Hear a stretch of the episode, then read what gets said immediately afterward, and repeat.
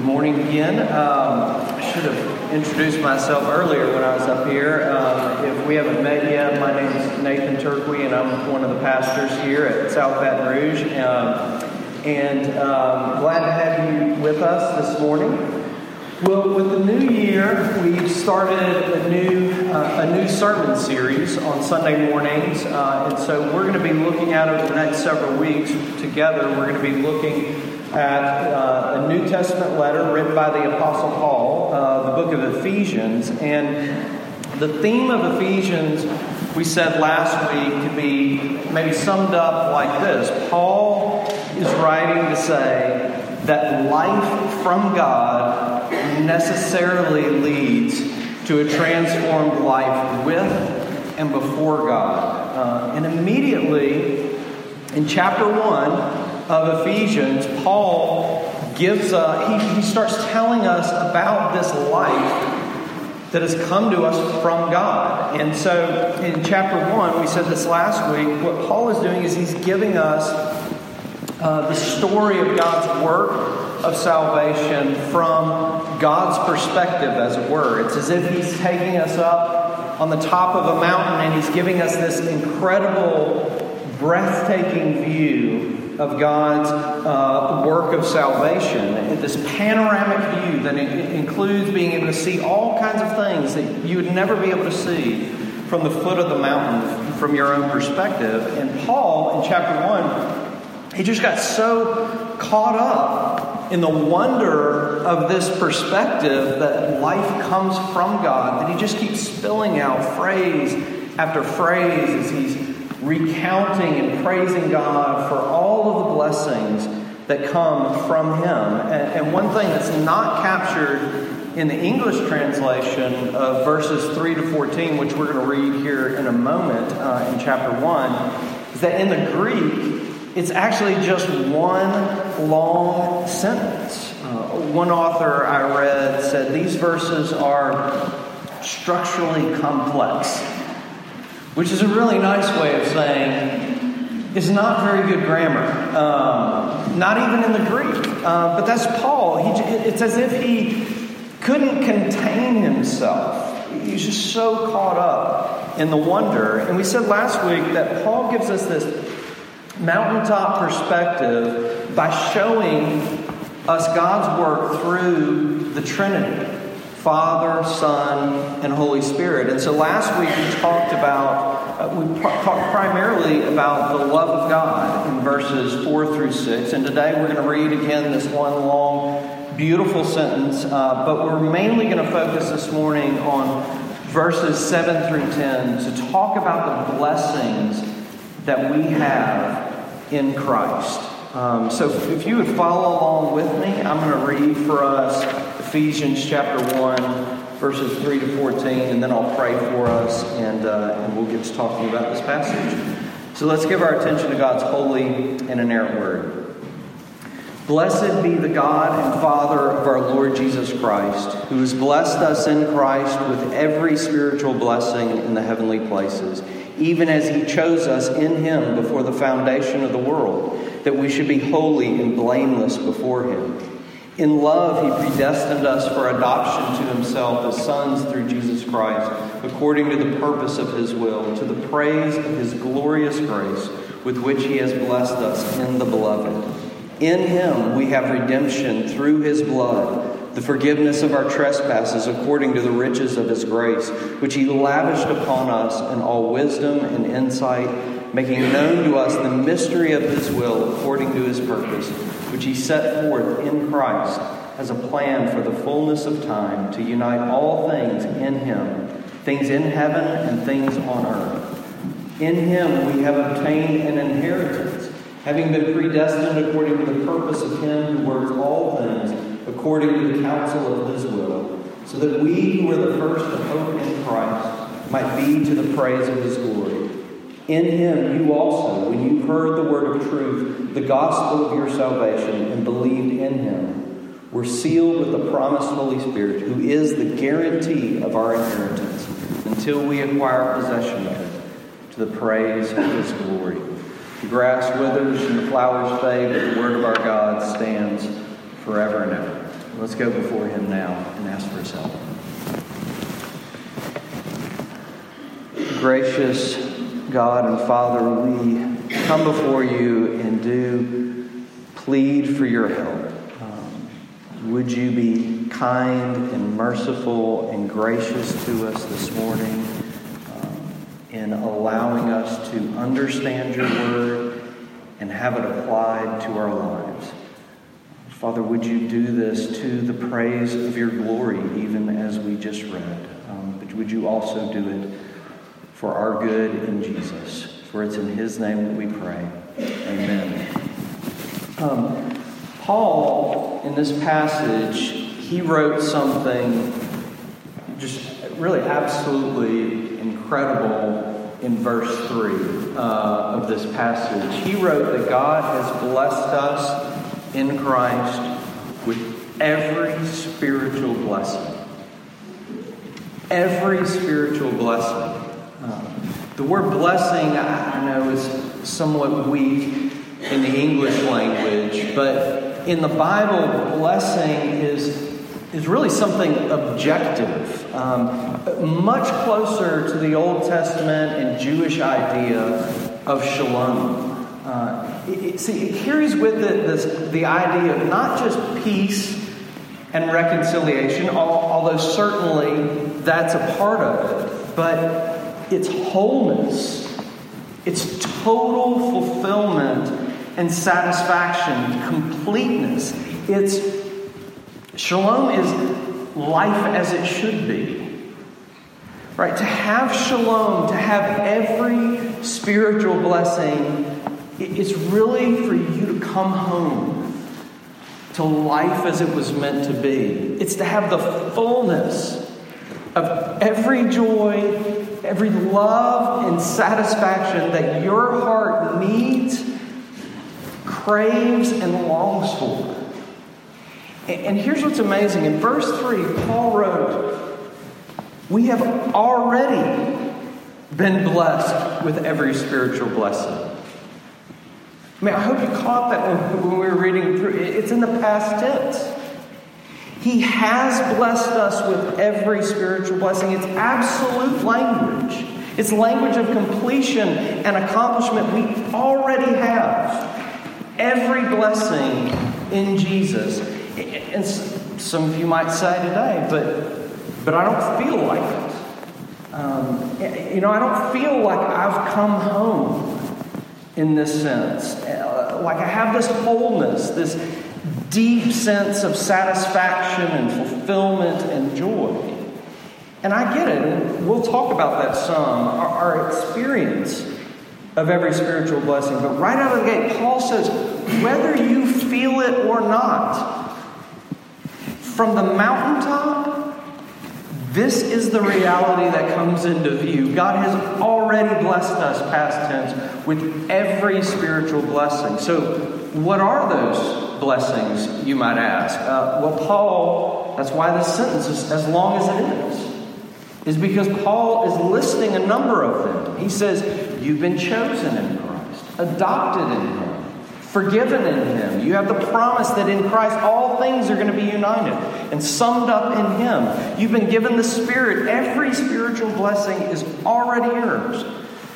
See, Paul says that is possible because to be a Christian, to be a believer, is to be someone in Christ. That phrase, in Christ, I, I, tried to emphasize it a little bit when I was reading, but that phrase, in Christ, or in Him, or in the beloved, or in whom, it shows up 11 times in this one sentence.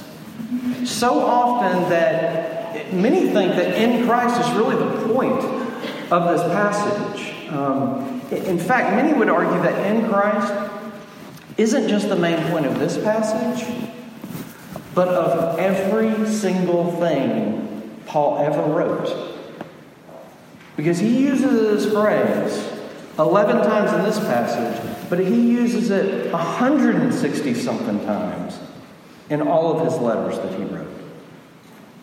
What Paul is talking about here, and this is important, I'm sorry that long kind of ramp up introduction here, but, but listen, what Paul is talking about here is union with Christ. When you become a Christian, you are put in Him so that you are united to Him in everything He has done for you.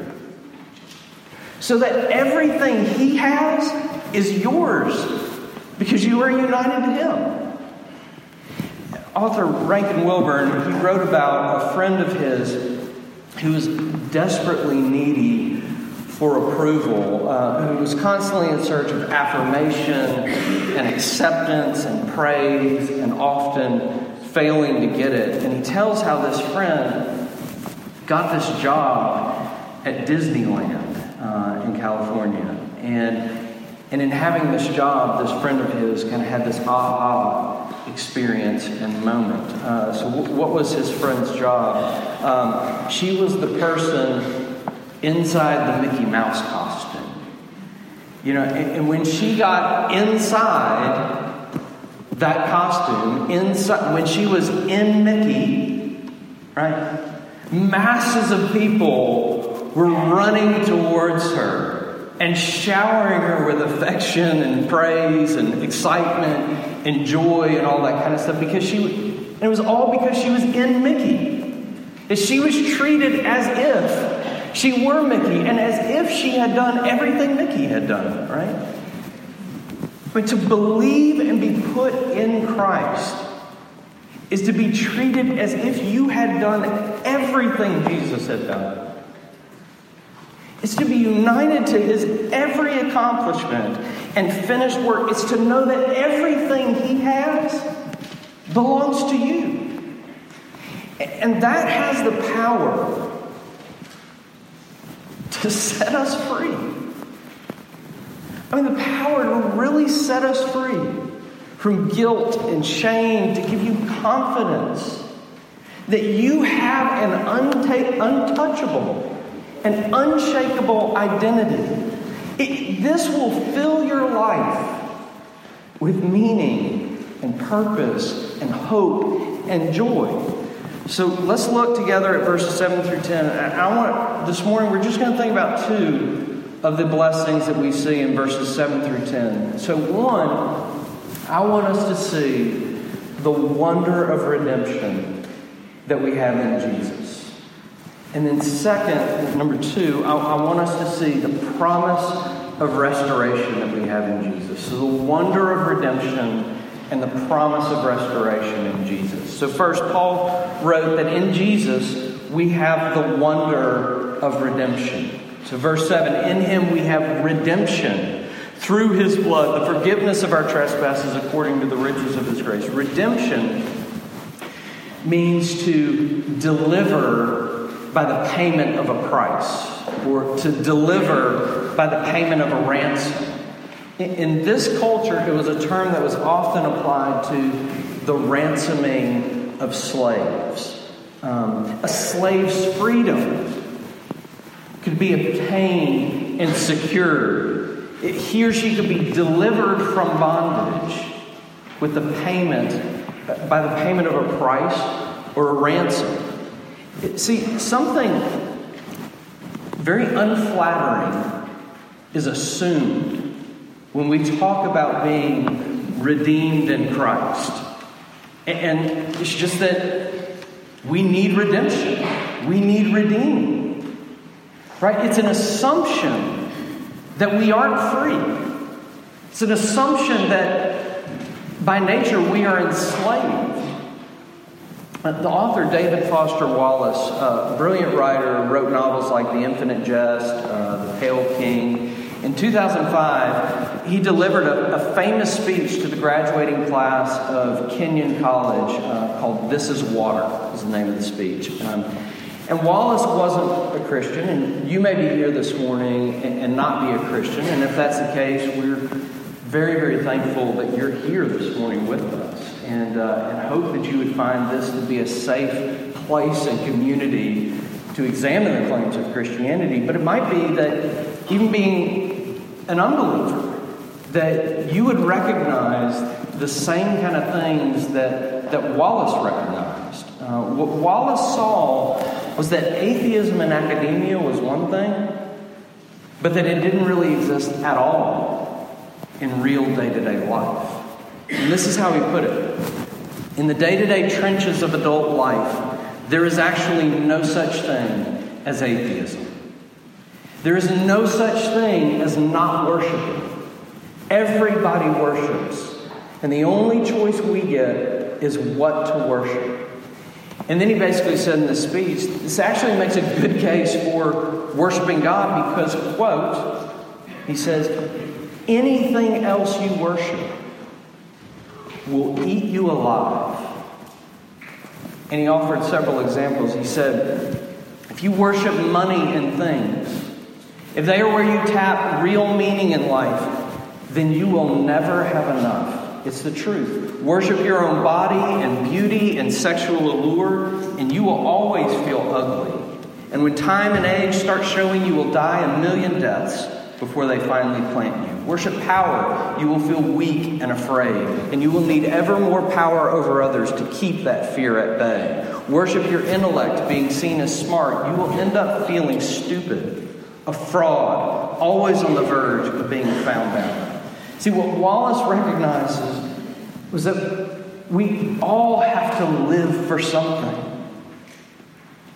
To, we have to have something that will give our lives meaning.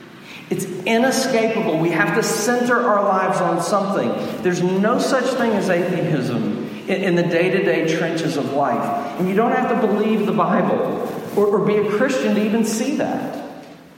Right, but do you hear what else he was saying? He was saying, whatever you live for, that's your master. And that master will drive us and enslave us, whatever that master is. It will demand that you die. As he put it, that you die a million deaths to get it. And it's true if you worship money or your body or your intellect or power, or if you worship career or, or, or the approval of others, or your family, or your children, or your comfort, or your pleasure, or being moral and good. But see, when Paul says in Jesus we have redemption, he assumes we're all enslaved to something. And we are all in need of deliverance. Because anything you worship other than God will eat you alive. Fall short of its standard of beauty or wealth or how your kids should turn out or what it means to be approved of and to not be a disappointment or how well you conform to some code of morality. I don't have to tell you this. I mean, and you can forget the theory altogether because we all know this from experience. None of those masters can ever forgive you when you fall short of their standard. They can only drive you into the ground. According to the Bible, there is only one master who won't enslave you, only one master who will set you free from death and slavery. And that master is God Himself because He's the one master who's willing to die for you and willing to die for your sins. The one master willing to come and pay the price of your redemption. And that price, Paul is telling us, was His blood. It was His life in the place of yours. We've fallen short of His standard. But instead of driving us into the ground and instead of making us die a million deaths, Jesus, God's own Son, came to die for us. Right, and pay the price in his blood to forgive us. And Paul highlights this aspect of our redemption forgiveness. Uh, redemption, as you read through the Bible, is certainly more than this, but it is definitely not less than forgiveness. And I need you to sit with me for a moment and, and just wonder at this redemption and this forgiveness that you have, that in Jesus, all your debts are forgiven. You know, renowned psychiatrist of the 20th century, Karl Menninger, he once said, If I could convince the patients in psychiatric hospitals that their sins were forgiven, 75% of them could walk out the next day. to know your sins have been forgiven, has the power to set you free. To be united to Christ, to be in Christ, to, to, is to be united to Him in everything that He has done for you. It's to, the real power of our union with Christ in His death is to know that we are as free from condemnation and guilt and shame as if we as if we had already paid the price in full for our guilt and for our sin on the cross. And to know that is real freedom. I, just think for a moment with me about the stories of David Foster Wallace and the Apostle Paul who wrote this letter. Wallace, two or three years after he gave that speech at Kenyon College, he took his own life. He hanged himself. We don't know what it was, but something he was living for. Right? Something he was looking to for meaning in his, in his life had eaten him alive. Something had so driven him into the ground that he felt he could no longer face life.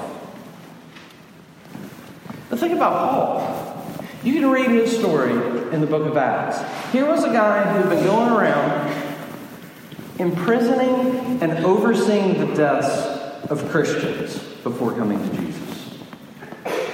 He murdered people, real people with mothers, right? And fathers and wives and husbands and sisters and brothers. And I, how do you live with yourself when you've done something like that? How do you show up and worship with people whose family members you had killed? Paul so free to move forward with such confidence in life, not stuck in shame. The only explanation is that Paul knew he was in Jesus. See, in Romans 8, Paul wrote, There is therefore now no condemnation, no condemnation for those who are what? For those who are in Christ Jesus. He's saying the possibility of condemnation, it doesn't even exist for you if you are in Jesus. In Jesus, you are as free from condemnation as if you had died on the cross for all of your sins.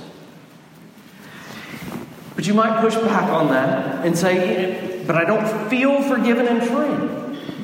And I get it, and Paul gets it. It takes a lifetime to work out all of these blessings we already have in Christ. In the same chapter in Romans, Romans 8:15, Paul wrote, "You did not receive the spirit of slavery to fall back into fear." Right? That means it's possible for us to fall back into fear. To fall back into fear and shame and not live in joy, but under a cloud of condemnation. It's possible to be free in Christ, but not living out of that freedom. So, what should you do? You need to come up the mountain with Paul to get a view of what's real, whether you feel it or not. What do you need to do? You need to fix your eyes on Jesus. Let, let me offer you a little pres- prescription that's been a, a huge help to me.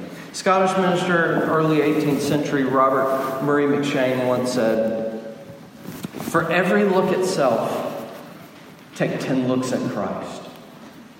For every look at self, take 10 looks at Christ. That's how you start working out these blessings. You look, and you look, and you look, and you look at Jesus. For every look at self, climb up the mountaintop and take 10 looks at Jesus in Him. In Him we have redemption through His blood, the forgiveness of our trespasses according to the riches of His grace. In Him we have redemption. In Him I'm as free as if I had died on that cross. Now go and live out that freedom. All right, second, in Jesus, we also have the promise of restoration. Paul wrote in, in verse 9 that God made known to us the mystery of his will according to his purpose, which he set forth in Christ.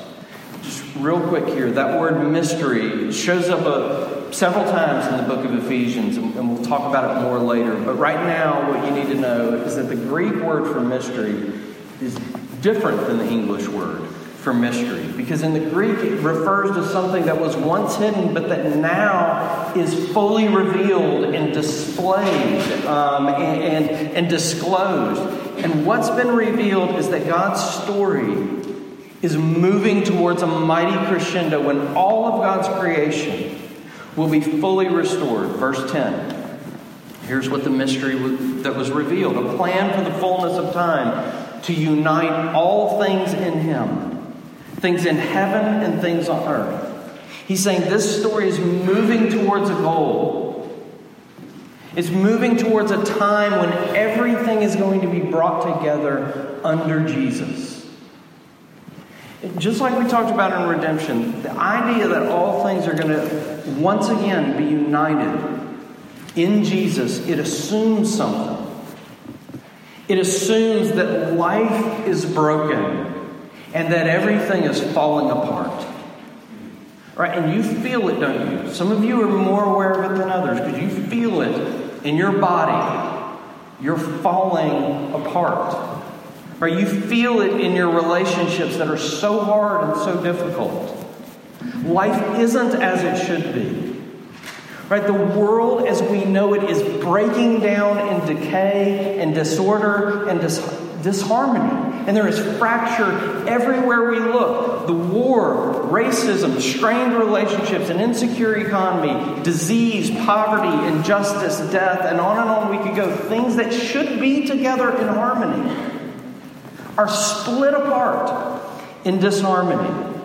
But Paul is saying, in Jesus, you already have this promise that all things will be restored and brought together and under Jesus. At the end of C.S. Lewis' children's book, uh, The Chronicles of Narnia, the characters in, the, in those books, they are coming into this, this new world. Uh, this remade and restored world. And it's like what they knew as the old Narnia, but it was so, so much more. It was so, so much better. And at the end, Lewis wrote that this new story goes on forever and ever, and every chapter is better than the one that came before. Always and forever more beautiful than you can imagine, than what you, you could have ever dared dream was true. And Lewis wrote that these characters saw that, the, quote, this Narnia was a deeper country. Every rock and flower and blade of grass just looked like it meant so much more, Lewis wrote. And then comes my favorite line in all of the books. And it's from this one character who just puts it perfectly. Listen. He burst out and cried, I have come home at last. This is my real country. I belong here. This is the land I've been looking for all my life, though I never knew it till now. I have come home to the deeper country. Shalom.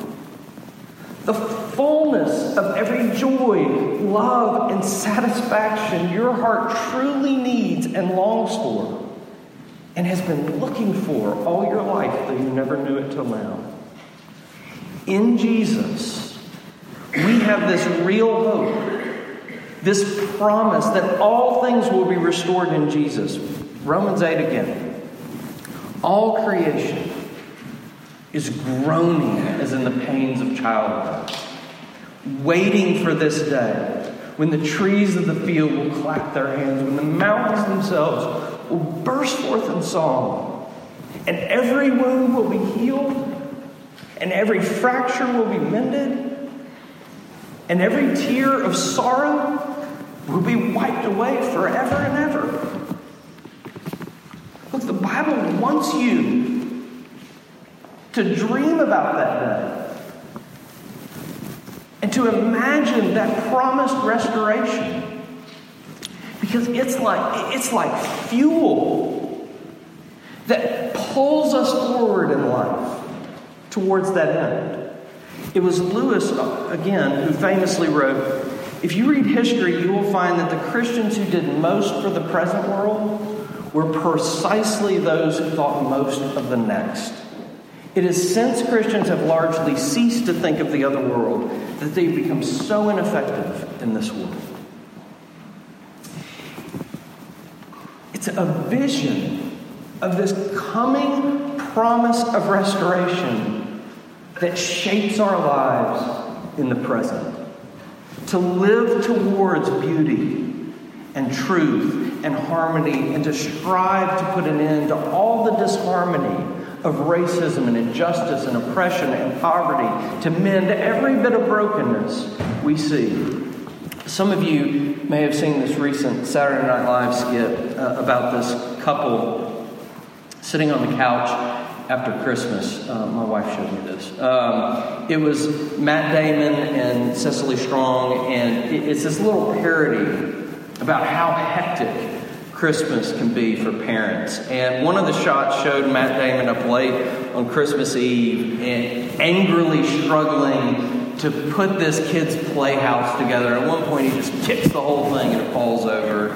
It's funny, kind of got to see it. But anyway, it, reminded me of many Christmas Eves uh, that I've been putting together things. Uh, but in particular, it reminded me of, of this one uh, Christmas Eve when I was given the job of putting together this huge plastic dollhouse. And I remember opening up the big box. I remember seeing the big box and seeing the picture. Oh, it was awesome. That was beautiful. It's huge, whatever.